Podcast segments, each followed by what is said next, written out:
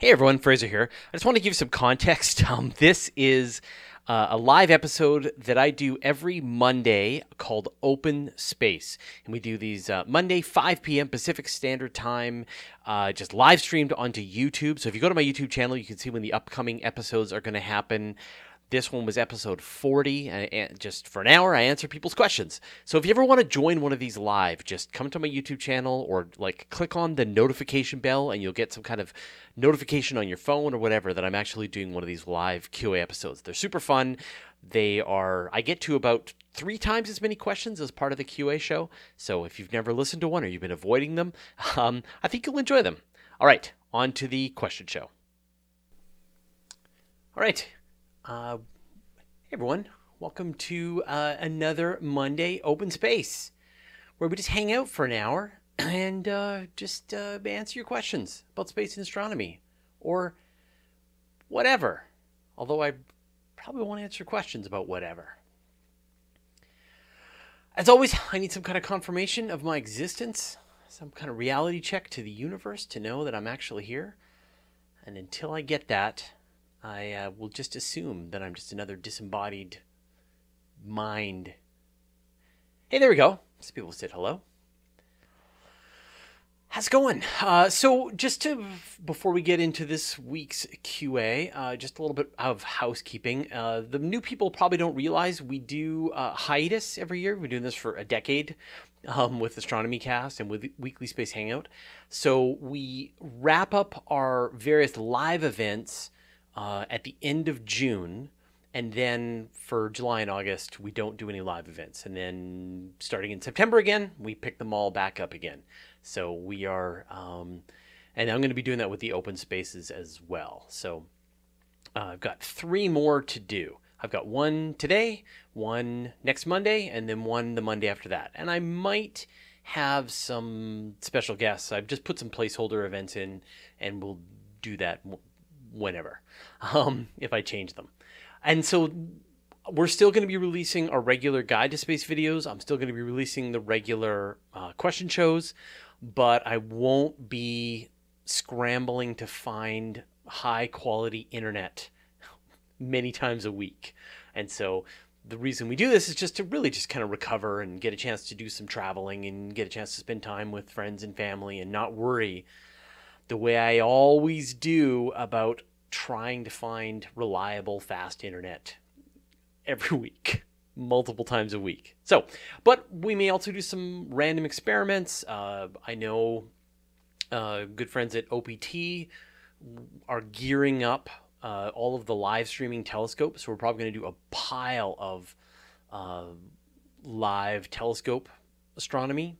So, it's going to be a fun summer, but the uh, Astronomy Cast, the Weekly Space Hangout, and Open Space will all come to a hiatus at the end of June, and then it'll all pick back up again in September.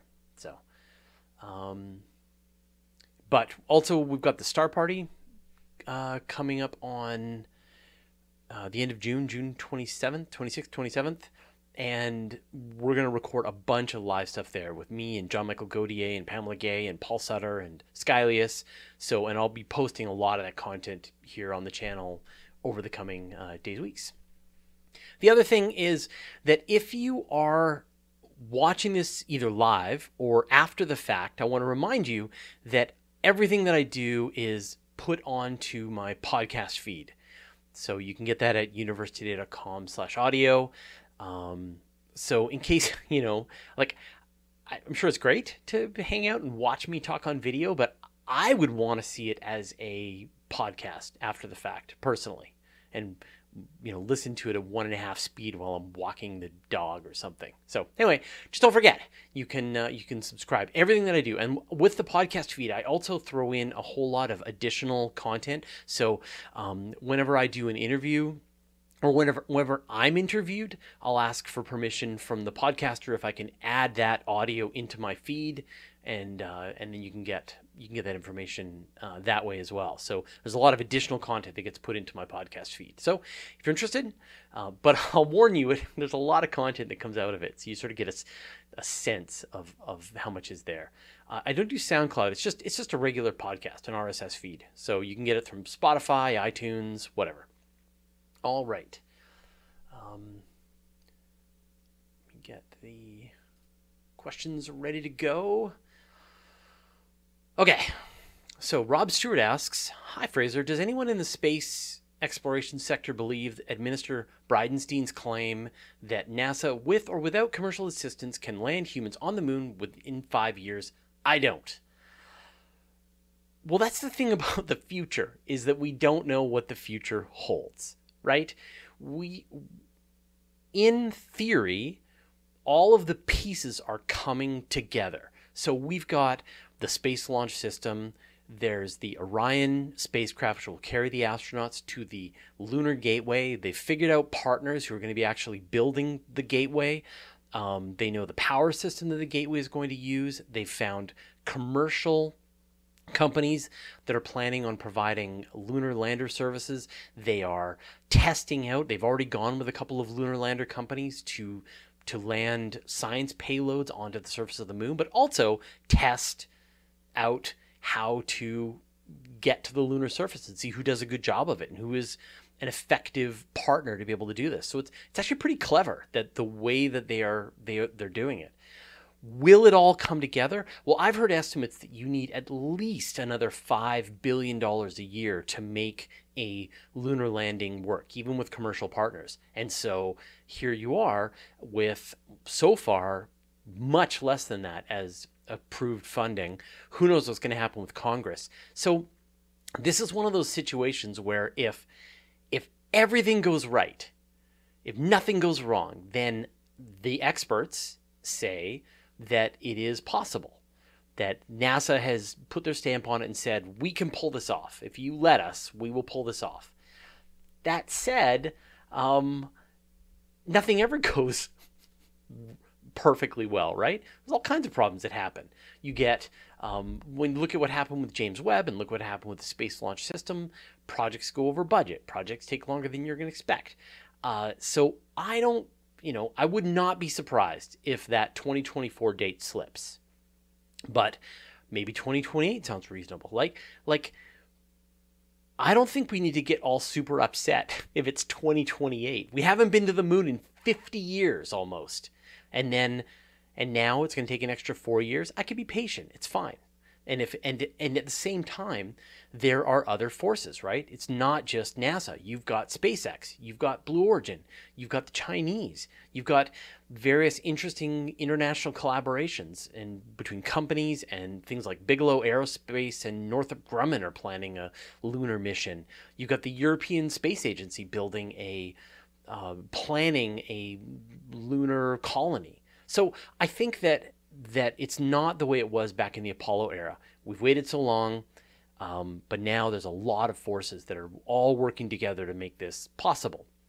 That said, um, uh, there are a lot of great reasons to stay beyond just exploring it and beyond just putting another flag and and demonstrating that the United States can still do it. So I, and until someone figures out some kind of economic reason for why to remain in space, like mining asteroids, space power, things like that, it could just be another boots and flag mission, and then the administration is going to change, and who knows what's going to happen. So that's my that's my take on it, and I'm I'm gonna I'm excited to watch it all unfold, and I I really like what I'm seeing with all of the different uh, pieces that are coming together. Uh, the use of like really the how well they're embracing what's happening with SpaceX, right? The the existing rockets, really considering using SpaceX for their for their various missions, helping to push Blue Origin into the race to provide some competition. All of these private lunar landers, and yet at the same time collaborations with international partners. It all it all sounds fine, and I won't be surprised if it takes too long. This takes longer. That's just how this works. Um, Bill Sugden is saying, Do you get annoyed by the hand wave local government gives to dark skies? Locally, we've had LED streetlights installed that are worse than we had beforehand.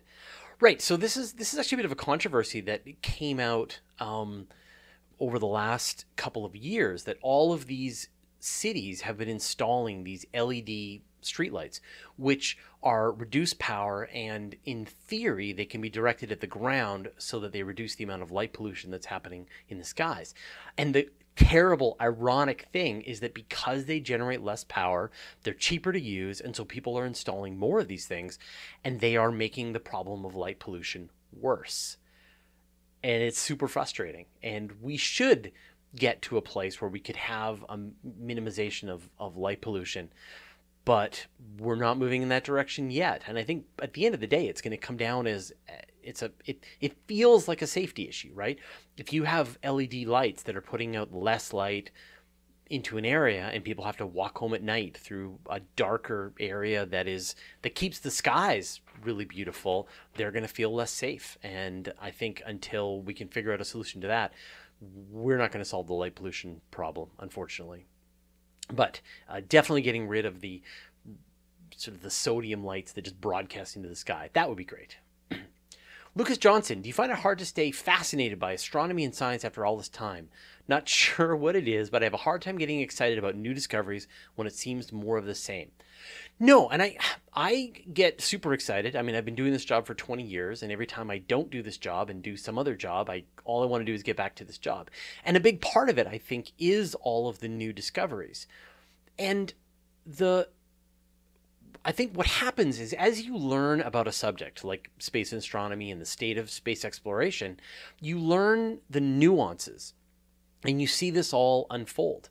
And and so instead of it being oh, we've discovered a new planet, it's it's we've added new discoveries into the Kepler from the, the Kepler data, or we've discovered a planet that's closer into its star than we've ever seen, or and the thing that I the thing that I really get excited about is is the sort of the cutting edge stuff, the technology that is right around the corner that people are proposing. Here's a clever way to overcome some problem that we're having with space junk or uh, ways to connect telescopes together or uh, interesting ideas to observe Alpha Centauri or things like that. And and I find that as you learn more about it, these these incremental improvements become they're more tangible and they become a lot more interesting to me. And so I think that that it might just be that you're not into it. you know? Like you may get to this point where you're like so blown away by all of the vast grandeur of the universe and then you've watched a bunch of things and you're like, "Meh, I'm kind of done now and you want to move on to something else. I'm sure there's some subject that you love to watch unfold every single new discovery. And there's a bunch of things like in video games uh, that I'm all over. I, I, I'm learning about every new update that comes from the games that I play because I'm into it. And then as soon as I'm not into it, I don't care anymore and I move on to something else. And it might just be that that's where you are with space. And maybe you're going to go on to a new hobby and then maybe you'll come back around later on or don't. It's your call. So that's, I think that for me, a, a big part of maintaining the work that I've been doing over the 20 years is that I, I also just enjoy this process of running the website, of interacting with the audience, of figuring out how the new technologies work and integrating that into my career. And it's a puzzle that I solve every day, and I really enjoy it and I, I'm sure it could be about almost anything. It happens to be about space, but if I was running websites, if I was a journalist about video games or mountain biking or Canadian politics or whatever, uh, I would probably still be as fascinated about that as well. That's that's the part that actually I, that's the part that keeps me uh, entertained. So and it happens to be that I work in a field that I really enjoy and I'm really fascinated by the topic as well. So you kind of want to have both. Tesla Ranger, do you think space travel will ever be as ubiquitous as airline travel, or will passengers always need highly specialized training? Uh, good question. Um, I'm going to say it will eventually be as as simple as airline travel. But if you've ever taken like a cruise ship, um, you find that you you know you get on the cruise ship and then within the first hour or so they will take you to a muster station and explain how all of the procedures that you have to go through to in case there's an emergency on the boat and how to how to evacuate and where you go to get on your lifeboat and all these kinds of things. And so it definitely brings back that awareness that even though you are on a big boat and you're about to feast for seven days and make yourself sick, um, you are on a boat and the boat is on the ocean and and shipwrecks have happened and it is there's a little danger there and I'm sure it'll be something like that. And same thing with airline that you you any amateur will be able to get on a spacecraft because it will have all kinds of redundancy and levels of safety. But at the same time, to go from the surface of the Earth to orbit, you have to go from zero to 28,000 kilometers per hour, going through the atmosphere, experiencing temperatures on your spacecraft that are beyond the tolerances of most materials. It will always be dangerous. So, um, no matter what, the laws of physics will just demand that space travel is a very uh, dangerous thing. Rami Ahmed, Nancy, are you in the same room with Fraser? No, Nancy is on the other side of the United States somewhere. I think. I don't know. We've only met a couple of times. Um, let's see thanks to the moderators who are putting all the questions up so I can see them all in one place. Grumman Pilot 99. Didn't President Trump just tweet out that we're not going to go to the moon anymore? All right, I will tackle this if people will not have a big argument about politics in the chat. Because I don't want that. So here is my Canadian balanced view on that.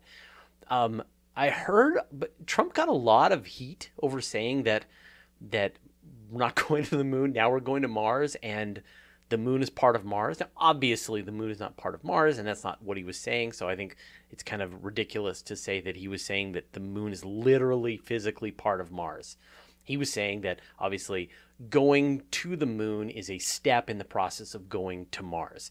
And I think that he's been pretty consistent about saying that Mars is the big plan it's that cooler heads are um, recommending to go to the moon first because it's close and the technology is more straightforward and within the reach of the of the current technology, the Space Launch System, the Orion capsule, those can go to the moon ish. They cannot go to Mars. And so you can't just go to Mars. One does not simply go to Mars. Um, one has to build up infrastructure. And the first step that you do is you build up the infrastructure to eventually go to Mars. So I think it's, you know, it's it's the plan that I think we all were expecting was that that Mars is the long-term goal, but the moon as a closer place is an easier stepping stone before you go there. I personally disagree. There, it's all backwards. Sorry, right? Um, I like asteroids. I like uh, orbital colonies, but if we're gonna go somewhere, um, let's go anywhere. And uh, the moon and then Mars, fine. Let's do it.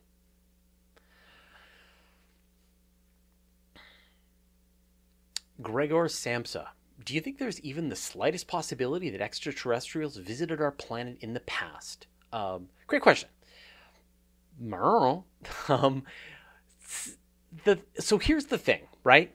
Which is that if if extraterrestrials visited our solar system in the past, what was the method that they what was their plan, right? When we travel out into space, when we go out into the universe, and we're going to build our self-replicating robot probes our von neumann probes. They're going to dismantle asteroids and travel from star to star um, as they go uh, consuming the asteroid for fuel and, and additional resources. Then they're going to get to another solar system and then they're going to they're going to convert as much of that solar system as more von neumann probes and send them off in other directions. If extraterrestrials um, we're here. Uh, where are they? Right now, it could be that their their machines are long gone. It's been a long time. But then why didn't they stick around? Why didn't they turn this entire solar system into part of their galactic empire? And then if they failed, what about the next one? Why didn't extraterrestrial civilization 2 come along and and add Sol to the empire or the the 1000th or the 15,000th. So so it's easy to explain why one might have failed to leave any evidence that they were here, but it's hard to explain all of them not leaving any evidence that they were here. That's the part that's weird. And that's of course the Fermi paradox and that's the again as always anyone who is who thinks they understand has an answer to the Fermi paradox hasn't thought enough about the Fermi paradox. Um, the Kirov 099, uh, where can you get that poster? Uh, there's only one. That one, right there. That is the poster. Um, at some point, uh, so uh, Aaron Wood uh, made, designed the poster for me. He's the same guy who designed the Pluto, the planet. Oh, it's all backwards. There. All the, all the planet posters and uh, and so I had him make a Gravity Wells for Suckers poster. Um, I may make a downloadable version at some point. I'm not going to get into the poster printing business. It's a it's a it's madness. But I may make the a JPEG available so you can just uh, make your own, print your own, and you'll have a version of the poster. Um, I have no idea what Frey Funk is. You're gonna have to explain more information. Let's see. Rami Ahmad, what is the most important invention in the past 20 years that will have the greatest impact on our future? Hmm. In the last 20 years. It's weird. Um, like you go back, say, a hundred years, and there are tremendous numbers of big, big, dramatic changes, right? uh, rocketry and airplanes and automobiles and central heating and um, air conditioning and you know refrigeration and all of these big tech computers right all these big technology advances telephones televisions and yet in our modern age it feels like a lot of the things that we use today are refinements on things that were already figured out like they had rockets 50 years ago, but they don't have rockets that land on their own um, on their own launch pad or beside their launch pad. They have computers, but they don't have a computer that's you know that you hold in your hand and connects.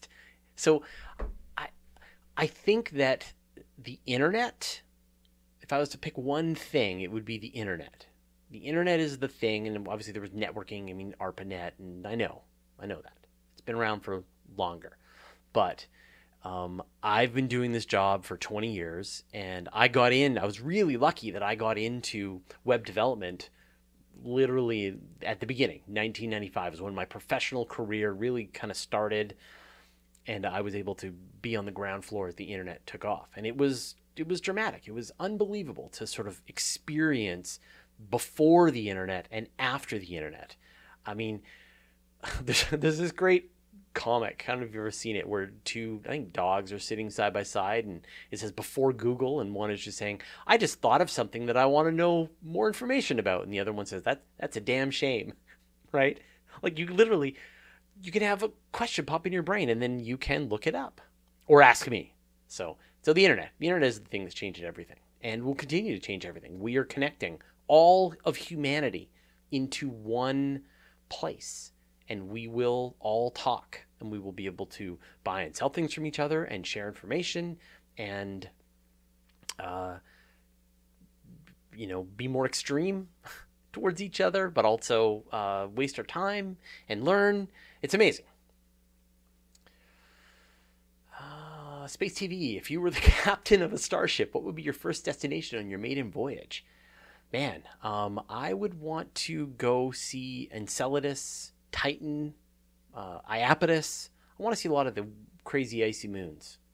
So, beyond that, we don't know where, uh, like, we don't have enough information. I would love to go to Alpha Centauri and just see if there's planets there. Proxima Centauri, we know there's planets there, but are, are they? Do they actually have life on them? So that's probably where I would start because they're close. Let's see. So Mike Doman, will there be some Universe Today or Weekly Space Hangout merch? Uh, the the Weekly Space Hangout is up to the Weekly Space Hangout crew. They uh, they they really are the executive producers of this whole thing, and they're free to um, to make whatever they want. Um, Universe Today merch, probably not. Um, we we did merch with Astronomy Cast back in the day, and I think you you sell a couple of mugs and a couple of T-shirts, and you're like, yeah, it's not a great use of time and investment. So uh, probably not. What I'll probably do, my plan is to give a bunch of stuff away as part of um, for the patrons. So we do we did mission patches in the past, and I'm going to do. I've got a, a 2019 mission patch in design, and what I want to do is give out a mission patch each year, so that people have been patrons, and it's looked like something like it's a space mission, but also it's for um, for know like whatever is the big key space discovery of the year. Like so maybe 2019 would be something like a, a sad opportunity. Oh, by the way, today is one year since we received the last signal from Opportunity. Yeah, oh, sad trombone. So it's been a year since Opportunity sent this last picture. on Bird, do you think there will be a time when individuals shop for personal spacecraft the way we shop for cars? Uh, no, I don't think so. Maybe. Um,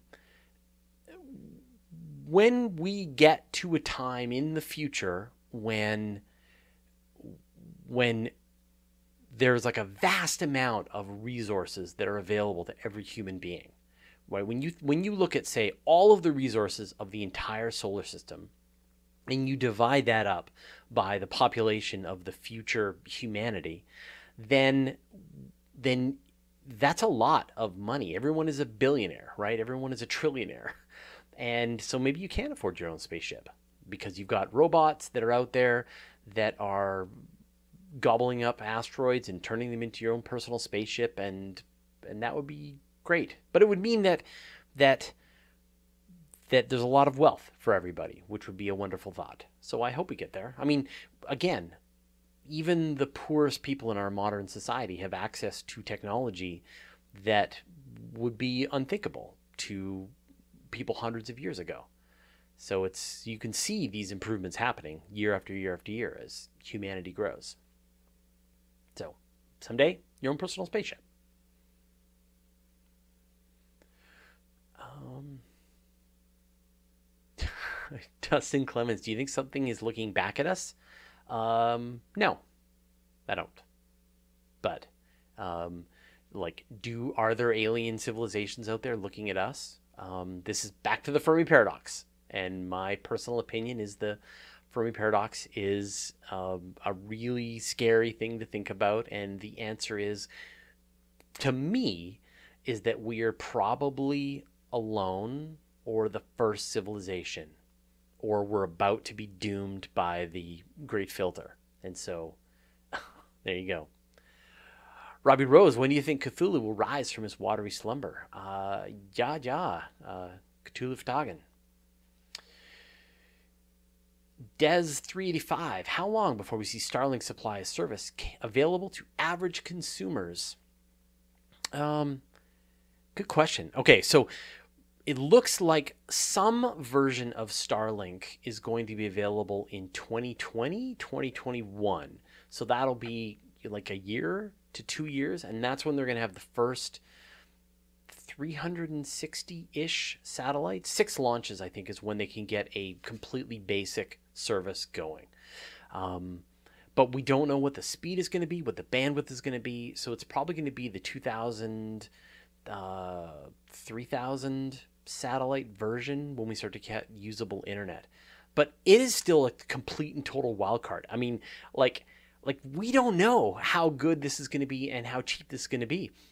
On one end of the spectrum, it's going to be on the iridium level where you um where you you're paying ten dollars a minute to make a phone call, and you're paying a large amount for data, and so only rich people will be able to use it. And too bad for most of humanity. And then Elon Musk will need to apologize because he said that it would be available to all of humanity.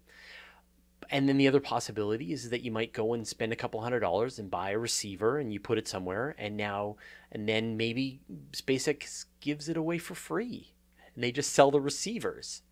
That would be crazy, right?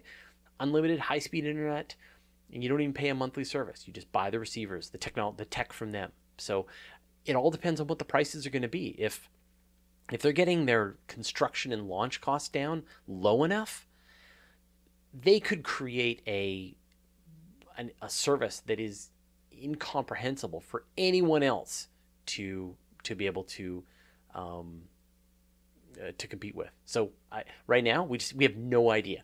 I've heard like in the fifty dollar per month range for high speed internet service from space, but no one's really given us a, a firm number yet. Space TV, would you rather be an extra on Star Trek, Star Wars, or Rick and Morty? Oh man, uh, probably Star Trek. I don't think I could keep up with Rick and Morty. Wouldn't be funny enough, but I do love Rick and Morty. Cannot wait for the next season. I think it's like my, it's like the most wonderful thing that's been put on television in the last five years. That and The Expanse are just two wonderful things. Sprinter 768. I know that you think a space elevator is a bad idea on Earth, but isn't the only way to make getting to space relatively safe and worth pursuing despite the enormous engineering challenge. So let's I mean that's a great point. The the problem that I have with a space elevator is not that it's challenging, it's that it's actually probably not going to be cost effective compared to reusable rocketry. So, uh, one of the calculations that I've seen is that the the Starship will get the cost per kilogram down to about $75 a kilogram. And that's sort of in the same realm or even cheaper than a space elevator, which is crazy.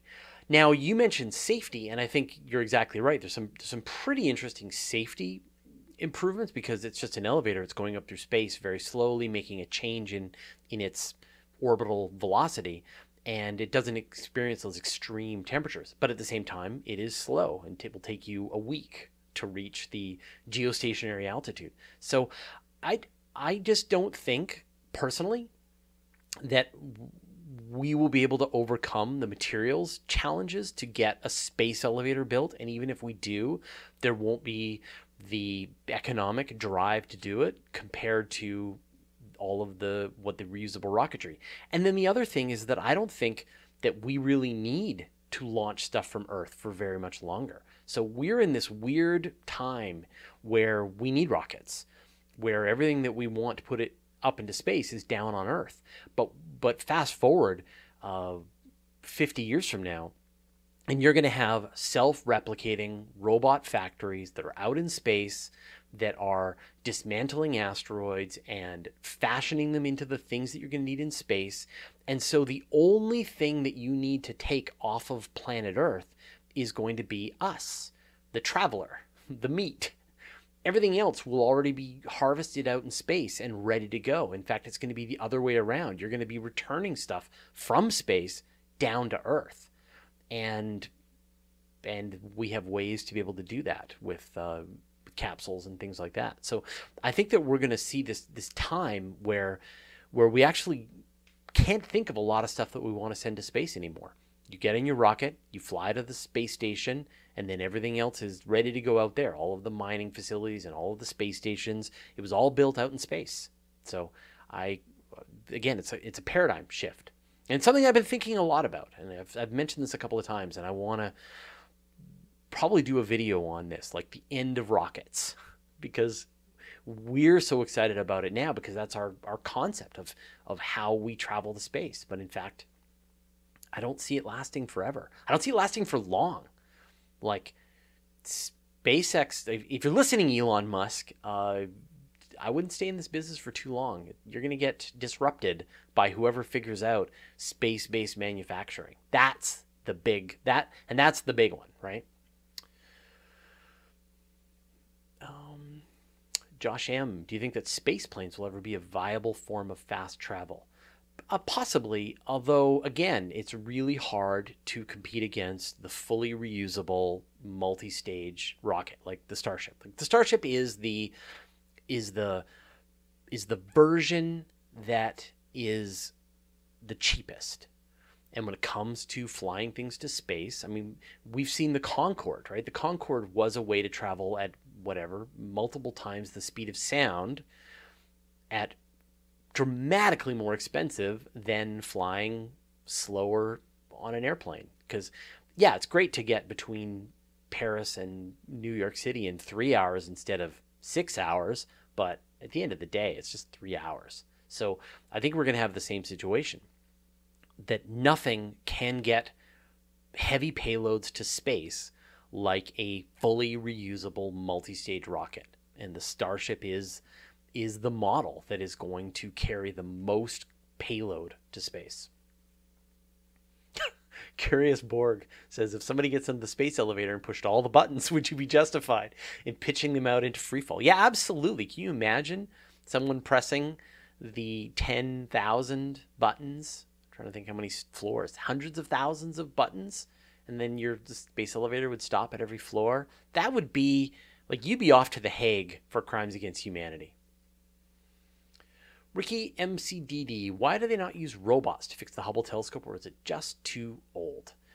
Up until this point, they use human beings to fix the Hubble Space Telescope, and it's a lot of like some of the repairs were planned, but the original plan for the Hubble Space Telescope was they would take the telescope, put it into the shuttle's bay, bring it back down to Earth, fix it, repair it, upgrade it, and then launch it on another space shuttle. And it turned out that was just going to be too expensive and kind of dangerous. And so the astronauts went to space and they repaired it in space, which is amazing. And in fact, a lot of the instruments that they repaired were never planned, were never expected to be repaired. To get a robot to do that kind of tricky work today, I don't think we're there yet. Um, so if Hubble needs another repair, I would not be surprised if something like, say, the Crew Dragon does it.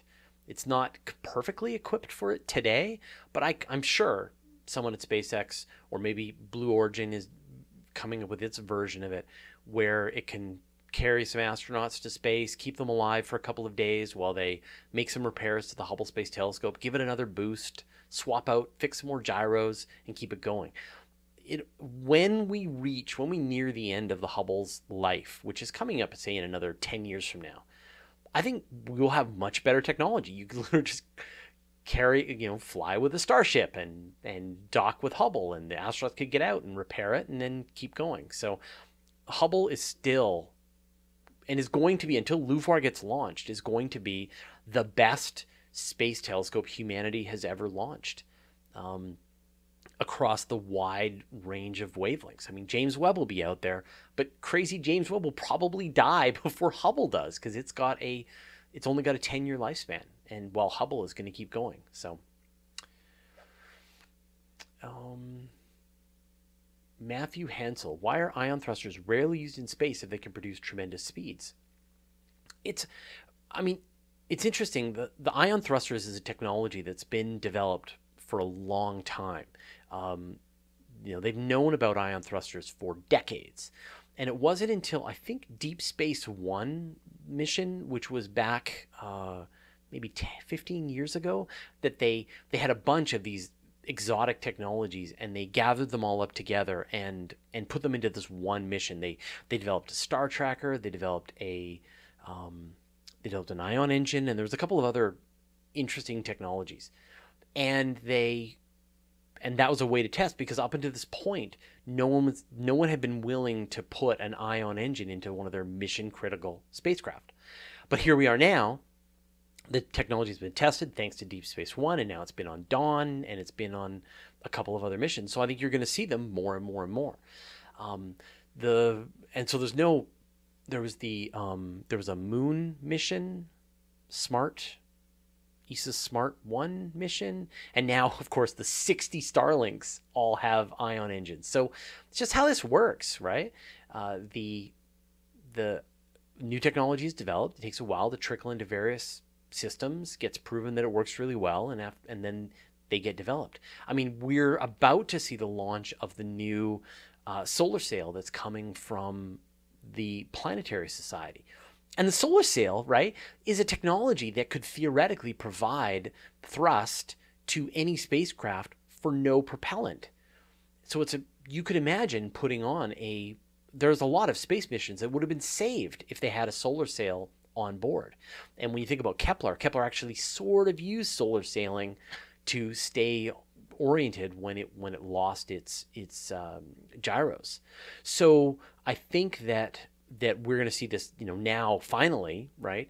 The Planetary Society is testing out the solar sail technology. We're going to see that work, and then maybe one is going to be put onto the Deep Space Gateway, and then if, after a while, when a commodity version of this technology, you're going to see a solar sail module attached to almost any spacecraft that's going to be operating near the sun, because it's free propulsion. So it's just how this works. Things just take a long time. They unfold over long periods of time until they're they're sure they work. We're now looking at the potential of um, solar electric high power ion engines attached to the Deep Space Gateway and potentially the one that's going to be traveling from Earth to Mars. So stay tuned. Dustin King, if Virgin Galactic gets on a suborbital flights down to $10,000 per flight, would you go on it? Maybe after thousands of people have done it and it seems safe, which it's not. So that's it. Like, I would love to see the Earth from space. I would love to be at a high altitude. I just don't want to die doing it. And I know there's a lot of people that are totally worth who who like Cody Don is ready to go to Mars and die there if he has to. He's brave, and not me. I like Earth. I'll stay here and cheer from afar. Uh, what was the question there? Okay, uh, why do why don't NASA, SpaceX, ISRO, etc. come together and work for missions like Mars instead of spending money separately? They actually do come together.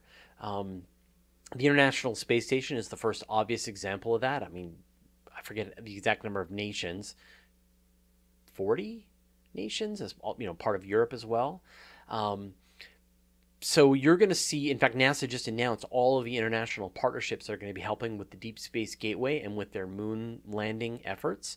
And I would not be surprised. And of course, SpaceX is going to be providing the Falcon Heavy to launch portions of the cargo ships that are going to be going. You've got all these private companies that are going to be sending sci- science payloads to the moon. So, so international collaboration and private partnerships. That's the thing that's new. So we haven't really seen.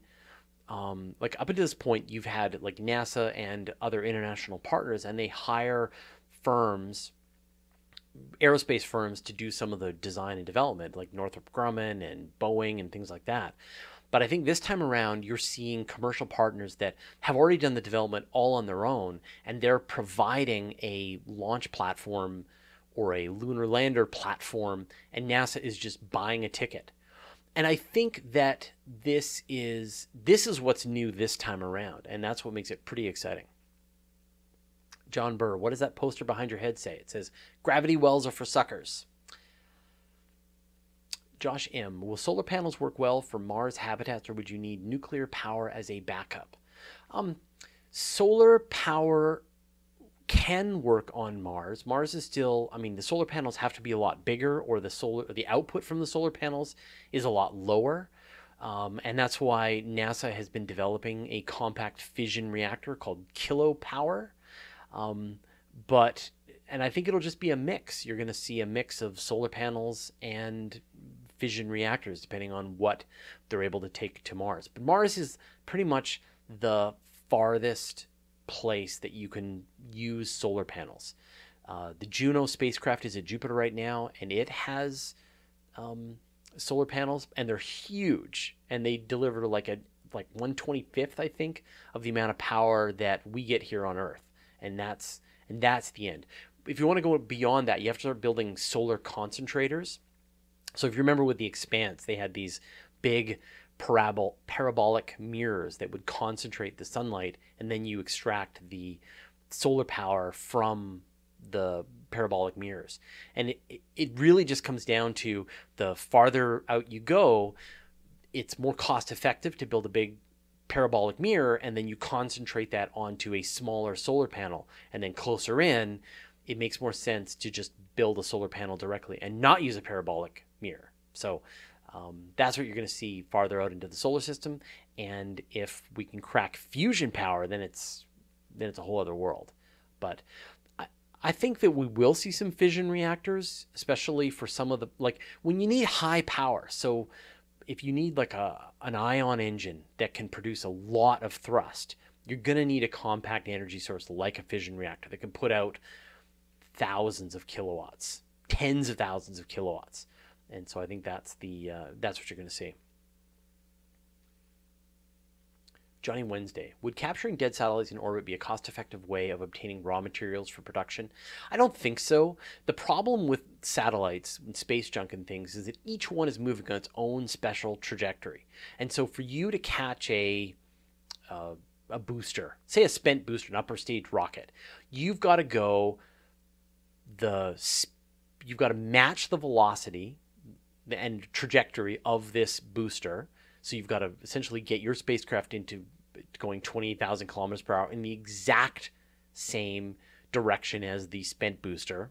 And then you've got to do something with it, right? You're going to have to change its trajectory. So you're going to have to spend even more. And now you've got this heavy upper stage booster that you're trying to push into a new direction it's going to be very expensive from a propellant basis to try and do this. Now, there's real value to clean up the space junk, especially the, the stuff that's in real high orbits. But I, I can't imagine there being a real economic model to go and and then once you've got a, a complicated booster, you're going to have to dismantle it and turn it into raw materials, and that is going to be really expensive and really complicated and require very very finicky work to tear it down. When you could just have a factory sitting on an asteroid with little bots that are digging up ore and they're just dumping them into this factory and the factory is spitting out um, i don't know cell phones or whatever from the from the surface of the asteroid. So i think that that is you know you just got to imagine right? Every single thing in the solar system is whizzing around on its own special trajectory and if you want to do anything with it you've got to put in all that energy to match its velocity and that's expensive. Rami Imad, are there any more efficient and safer ways to land on Mars? Isn't this limitation? I did a whole episode on how hard it is to land on Mars.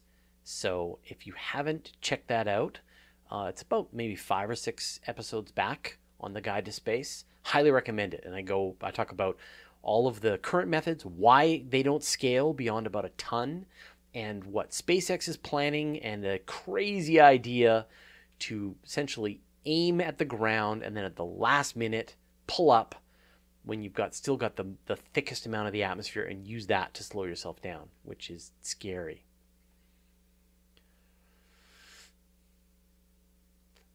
Uh, the pewter nerd. If SpaceX wanted to capture an asteroid, put it in orbit around the Earth, and then start mining it, who gives him permission? Does he have the right to call his asteroid his property? Good question. Um, I know people bugs me when when I say good question, uh, but I think it's a good question. So, space law is has not been fully defined. So the thing that has been defined so far is this thing called the Outer Space Treaty. And the Outer Space Treaty, and I've mentioned this several times, the the the gist of it is it's all about don't put nuclear weapons in space. So don't don't put nuclear weapons in orbit. Don't put them on the moon. Don't launch them from asteroids. No nuclear powered super soldier training facility on the far side of the moon. No nukes in space. That is what the Outer Space Treaty is mostly focused on. Uh, and then it's like, oh, and also the solar system is a wilderness and treated with sort of the same rules as Antarctica. But um, there are no real provisions for living off the land when you're out in space. And so if you are setting up on an asteroid, there's no one to really stop you from dismantling the asteroid and turning it into Tesla cars. So, have you ever heard the saying that possession is nine tenths of the law? Um, if someone has a problem with what SpaceX is doing, then they have to um, stop SpaceX. And either they have to send the Space Force battle cruiser out to stop the SpaceX asteroid mining facility, or they have to put pressure onto Elon Musk here on Earth and freeze, seize his bank accounts, and uh, and uh, you know leverage him that way. So, but right now it has not been too fully thought of. Although there are some legislation that has been proposed by the um, by the U.S. over the last couple of years to start to define mining rights for companies, but that's a U.S. thing, um, but not a um, not an international agreement. So I think there is a gigantic update to the Outer Space Treaty that's going to happen, and I wouldn't be surprised if um, it gets that. That's when the Outer Space Treaty ends. That people are like, okay, no nukes in space everything else is fair game, is where I think that will end up. Let's see. Uh, Brandon Warren, has any actual audio ever been recorded on any planet or moon other than Earth, not including InSight?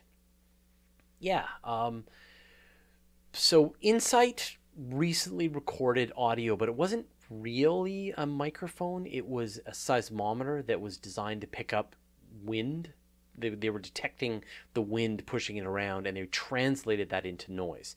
So the only sound that I know of is that there was a microphone on the Huygens probe that landed on Titan, I think, and they wanted to listen to it. Now there have been attempts to um, to put a microphone onto like every single Mars spacecraft that's gone so far, all the rovers, all the landers, and it always gets removed. It always gets canceled because it's just another piece of weight, and people are trying to sh- you know shave down the weight on the lander and the rover, and so a microphone has never gotten a chance to go. And the Planetary Society is really trying to push for a microphone, but I don't think there is one. I don't even know if there's one on the going to be one on the Mars 2020 rover. So um, but if anyone is watching and they work on any of these programs, I would love to hear what Mars sounds like. Like it's one of the things I want to know the most.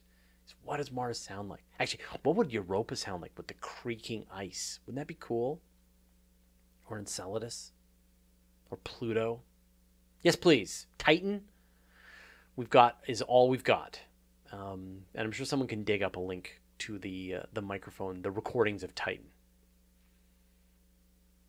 uh, Desway. Doesn't it say weapons of mass destruction? Yeah, they were they they they you know you can't use um, telephone pole sized rods of um, titanium either.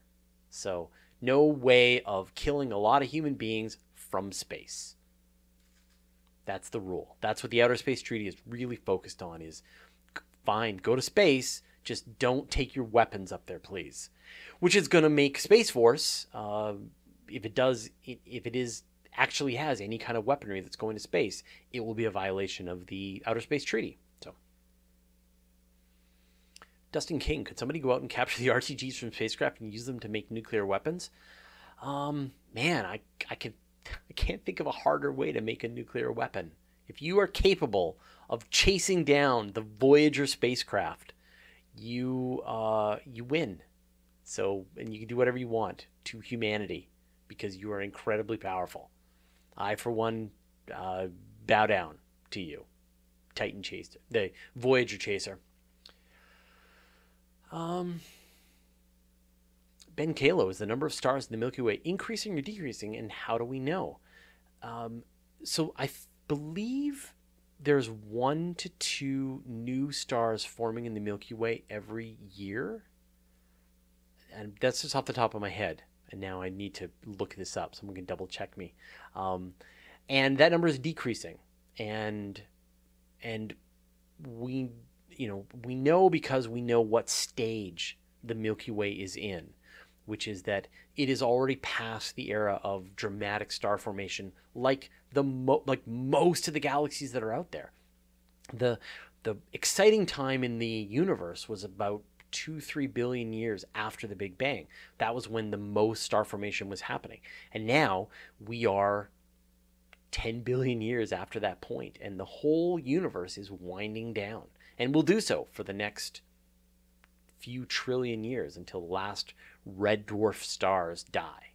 So we've got about 10 trillion more years of slow winding down. And then that's it. So, um, now you're going to have a period where we're going to have more star formation, like when Andromeda crashes into the into the Milky Way. That will give us a quick boost, but then it'll really settle down because then a lot of that, you know, a lot of that gas is going to all get used up, and then all and then both the stars will the two galaxies will mash together into Milkdromeda, and uh, and then it will just be this big giant elliptical galaxy. It'll turn red as all the stars die and just fade away. Let's see. Uh, four more minutes, and then I will wrap things up. There you go. So Desway is saying, according to NASA, in 2006, it's seven per year. So I apologize. Ricky MCDD, do you think that we will ever have superluminal communication? So will we have a way to communicate faster than the speed of light? Mm, I don't know, right? We never know what the future holds. As we understand it today, there is no way to communicate faster than the speed of light. It would violate the laws of physics as we understand them, but many of our discoveries have come from us realizing that we didn't understand the laws of physics correctly. And so we will have to figure that out. Uh, but for now, we have no way of knowing that it will be possible, which is um, which is sad. But you know, I can be patient. Wait four years for a, you know, play a game of Fortnite with someone in Alpha Centauri, and you have to wait four years for that ping time. That would suck. Neil Yu, what is the punishment for violating the Outer Space Treaty?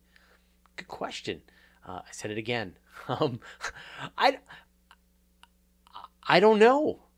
I mean, how do you how do you punish a country that has decided that it's not going to listen to a international agreement and put a bunch of weapons of mass destruction destruction into orbit where they can begin annihilation Armageddon with five minutes of notice? Uh, you, I don't know, sanctions, you trade agreements. You, I mean, as long as any civilization has has things here on Earth that they care about, that's how you stop them and you leverage them and you say well because you launch those new please uh, you know don't launch nuclear weapons into space or you will not be able to trade with us anymore i don't know it's tough um all right, we're about two minutes left. So before I go, I want to uh, remind you again uh, this whole chat will be available as a podcast, as will all future chats. All of the audio, all of the stuff I do for the Guide to Space, all the question shows, all the live stuff, as well as all the interviews, as well as random stuff that I do from time to time, that all goes into my podcast. So go to universetoday.com slash audio. Um, and also, uh, just working on the new newsletter that's going to be coming out on Friday. And I think that is like the favorite thing that I do now. So if you are interested in like a daily, sorry, a weekly um, breakdown of all the things that's happened in space and astronomy for the week, my writing, I write each one by hand. Go to universetoday.com slash newsletter and you can sign up. Ad free, totally free. I think you'll really enjoy it. All right, well, uh, that was awesome. Thanks, everyone. Just a reminder I've got two more episodes. So next week will be the penultimate episode. And then the one after that on the 24th will be the ultimate episode before we go on to the summer hiatus, which starts the beginning of July, ends the end of August. So two more live op- live open spaces before we go through summer. But again, thanks everyone for watching. Thanks for all the questions. That was awesome. I really appreciate it. Always fun. And I will see all of you um, next week. Oh, uh, this week, the next episode, probably coming out tomorrow, uh, might be Wednesday, is uh, all about the continuation of extreme life forms, essentially planetary protection. How do we stop life from getting to Earth? How do we stop Earth life from getting to Mars? How, what hap- What's how is SpaceX going to set up habitation on a world and not contaminate it? So that's what it's all about. Um, and then I think I'm working on uh, nuclear rockets the week after that. So, all right. Thanks, everyone. We'll see you all next week.